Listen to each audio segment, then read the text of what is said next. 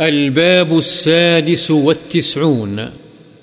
باب وداع الصاحب ووصيته عند فراقه لسفر وغيره، والدعاء له وطلب الدعاء منه. ساتھی کو رخصت کرنے اور سفر وغیرہ کی جدائی کے وقت اسے وصیت کرنے، نیز اس کے حق میں دعا کرنے اور اپنے لیے اس سے دعا کی درخواست کرنے کا بیان۔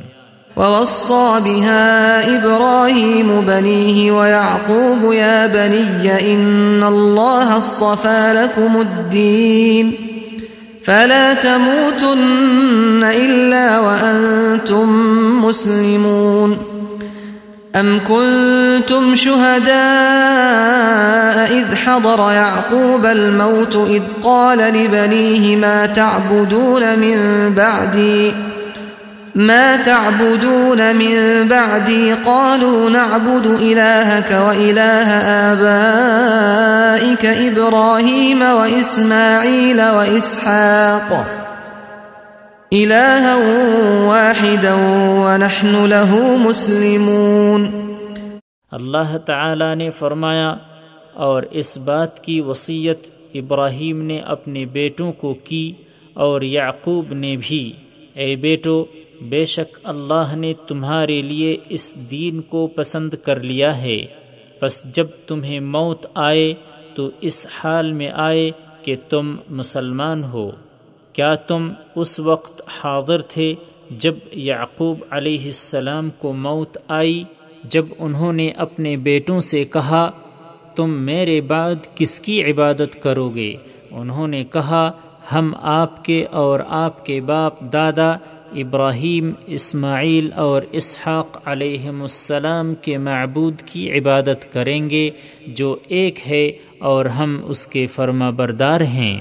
عن زيد بن أرقم رضي الله عنه قال، قام رسول الله صلى الله عليه وسلم فينا خطيبا فحمد الله وأثنى عليه ووعظ وذكر ثم قال، أما بعد، ألا أيها الناس، إنما أنا بشر، يوشك أن يأتي رسول ربي فأجيب، وأنا تارك فيكم ثقلين. أولهما كتاب الله، فيه الهدى والنور، فخذوا بكتاب الله واستمسكوا به. فحث على كتاب الله ورغب فيه، ثم قال وأهل بيتي، أذكركم الله في أهل بيتي، رواه مسلم، وقد سبق بطوله. احادیث میں سے حضرت زید بن ارقم رضی اللہ عنہ کی حدیث جو باب اکرام اہل بیت رسول اللہ صلی اللہ علیہ وسلم میں گزر چکی ہے۔ انہوں نے بیان کیا کہ رسول اللہ صلی اللہ علیہ وسلم نے ہمیں کھڑے ہو کر خطبہ ارشاد فرمایا۔ اللہ کی حمد و ثنا بیان کی واض کیا اور نصیحت فرمائی۔ پھر فرمایا، اما بعد، اے لوگو، یقیناً میں بھی ایک انسان ہوں۔ قریب ہے کہ میرے پاس میرے رب کا فرستادہ آ جائے اور میں اس کا پیغام قبول کر لوں، کیونکہ اسے رد کرنا تو کسی انسان کے بس ہی میں نہیں۔ اور میں تمہارے یعنی جنوں اور انسانوں کے اندر دو چیزیں چھوڑے جا رہا ہوں۔ ان میں سے پہلی اللہ کی کتاب ہے، جس میں ہدایت اور روشنی ہے۔ چنانچہ تم اللہ کی کتاب کو پکڑو اور اسے مضبوطی سے تھام لو۔ پھر آپ نے اللہ کی کتاب پر عمل کرنے پر ابھارا اور اس کے بارے میں ترغیب دی۔ پھر فرمایا، اور دوسری چیز، میرے اہل بیت رضی اللہ عنہم ہیں، میں تمہیں اپنے اہل بیت کے بارے میں اللہ تعالی یاد دلاتا ہوں کہ ان پر کوئی زیادتی نہ کرنا۔ مسلم، یہ روایت اس سے پہلے پوری گزر چکی ہے۔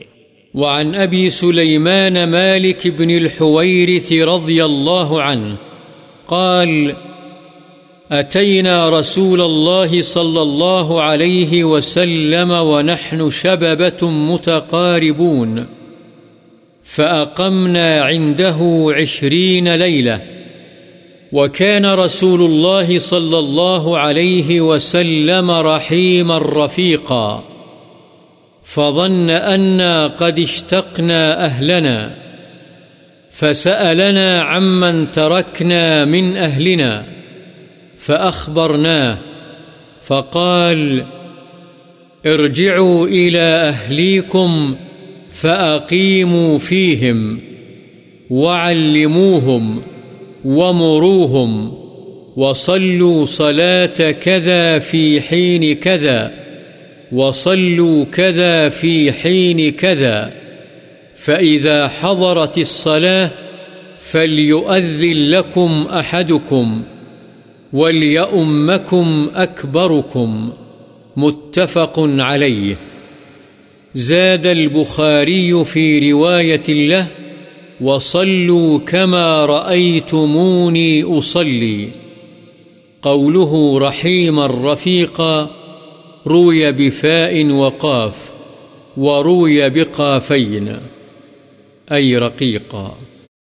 حضرت ابو سلیمان مالک بن حویرث رضی اللہ عنہ سے روایت ہے کہ ہم رسول اللہ صلی اللہ علیہ وسلم کی خدمت میں حاضر ہوئے اور ہم ایک جیسی عمر کے نوجوان تھے۔ ہم بیس راتیں آپ کے پاس قیام پذیر رہے۔ اور رسول اللہ صلی اللہ علیہ وسلم بڑے مہربان اور نرم مزاج تھے۔ چنانچہ آپ کو خیال ہوا کہ ہم اپنے گھر والوں کی ملاقات کے مشتاق ہو گئے ہیں، چنانچہ آپ نے ہم سے پیچھے چھوڑے ہوئے ہمارے گھر والوں کی بابت پوچھا تو ہم نے آپ کو اس کی تفصیل سے آگاہ کیا، جسے سن کر آپ نے فرمایا، تم اپنے گھر والوں کے پاس واپس چلے جاؤ اور وہیں رہو اور انہیں بھی دین کی باتیں سکھاؤ اور انہیں بھلائی کا حکم کرو اور فلاں نماز فلاں وقت میں پڑھو اور فلاں نماز فلاں وقت میں۔ جب نماز کا وقت ہو جائے تو تم میں سے ایک آدمی اذان کہے اور تم میں سے جو بڑا ہو، وہ تمہیں نماز پڑھائے۔ بخاری و مسلم۔ اور بخاری نے اپنی ایک روایت میں یہ اضافہ کیا ہے، اور اس طرح نماز پڑھو جس طرح تم نے مجھے نماز پڑھتے ہوئے دیکھا ہے۔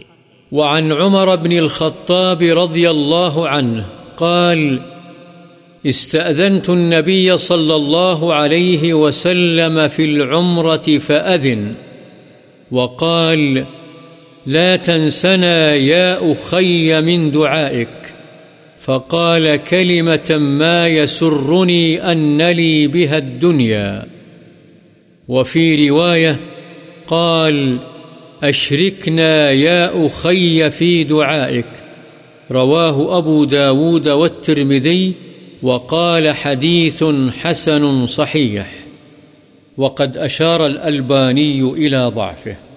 حضرت عمر بن خطاب رضی اللہ عنہ بیان فرماتے ہیں کہ میں نے نبی اکرم صلی اللہ علیہ وسلم سے عمرے کی اجازت مانگی تو آپ نے اجازت مرحمت فرما دی اور فرمایا، اے میرے پیارے بھائی، اپنی دعا میں ہمیں نہ بھولنا۔ یہ آپ نے ایسا کلمہ ارشاد فرمایا کہ اس کے بدلے میں مجھے ساری دنیا بھی مل جائے تو مجھے خوشی نہ ہو۔ یعنی یہ کلمہ ساری دنیا سے بڑھ کر مجھے عزیز ہے۔ اور ایک روایت میں ہے، اے میرے پیارے بھائی، اپنی دعا میں ہمیں بھی شریک رکھنا۔ اسے ابو داود اور ترمزی نے روایت کیا ہے اور ترمزی نے کہا ہے، یہ حدیث حسن صحیح ہے۔ وعن سالم بن عبد الله بن عمر أن عبد الله بن عمر رضي الله عنهما كان يقول للرجل إذا أراد سفراً، أدن مني حتى أودعك كما كان رسول الله صلى الله عليه وسلم يودعنا. فيقول أستودع الله دينك وأمانتك وخواتيم عملك. رواه الترمذي وقال حديث حسن صحيح.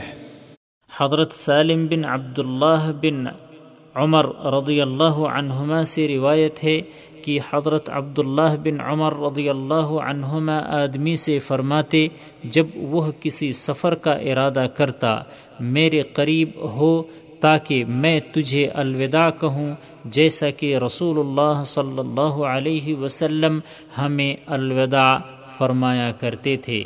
آپ فرماتے، استودع اللہ دینک و امانتک و خواتیم عملک۔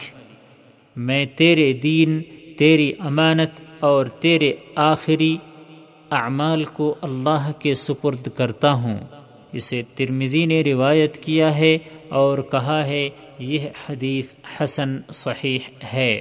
وعن عبد الله بن يزيد الخطمي الصحابي رضي الله عنه قال كان رسول الله صلى الله عليه وسلم إذا أراد أن يودع الجيش قال أستودع الله دينكم وأمانتكم وخواتيم أعمالكم حديث صحيح رواه أبو داود وغيره بإسناد صحيح حضرت عبداللہ بن یزید ختمی صحابی رضی اللہ عنہ سے روایت ہے کہ رسول اللہ صلی اللہ علیہ وسلم جب کسی لشکر کو الوداع کہنے کا ارادہ فرماتے تو فرمایا کرتے استودع اللہ دینکم و امانتکم و اعمالکم یہ حدیث صحیح ہے، اسے ابو داود وغیرہ نے صحیح سند کے ساتھ روایت کیا ہے۔ وعن انس رضی اللہ عنہ قال، جاء رجل إلى النبي صلى الله عليه وسلم فقال، يا رسول الله إني أريد سفرا فزودني فقال زودك الله التقوى قال زدني قال وغفر ذنبك قال زدني قال ويسر لك الخير حيثما كنت رواه الترمذي وقال حديث حسن حضرت انس رضی اللہ عنہ سے روایت ہے کہ ایک آدمی نبی صلی اللہ علیہ وسلم کی خدمت میں حاضر ہوا اور عرض کیا، یا رسول اللہ، میرا سفر کرنے کا ارادہ ہے، آپ مجھے زاد راہ عنایت فرمائیں یعنی میرے حق میں دعا فرما دیں۔ آپ نے فرمایا، اللہ تعالیٰ تجھے تقوی کے توشہ سے آراستہ فرمائے۔ اس نے کہا میرے لیے مزید دعا فرمائیں۔ آپ نے فرمایا، اور تیرے گناہ معاف فرما دے۔ اس نے کہا، کچھ اور۔ آپ نے فرمایا، تو جہاں کہیں بھی ہو، اللہ تعالی تیرے لیے بھلائی کو آسان کر دے۔ اسے ترمزی نے روایت کیا ہے اور کہا ہے، یہ حدیث حسن درجے کی ہے۔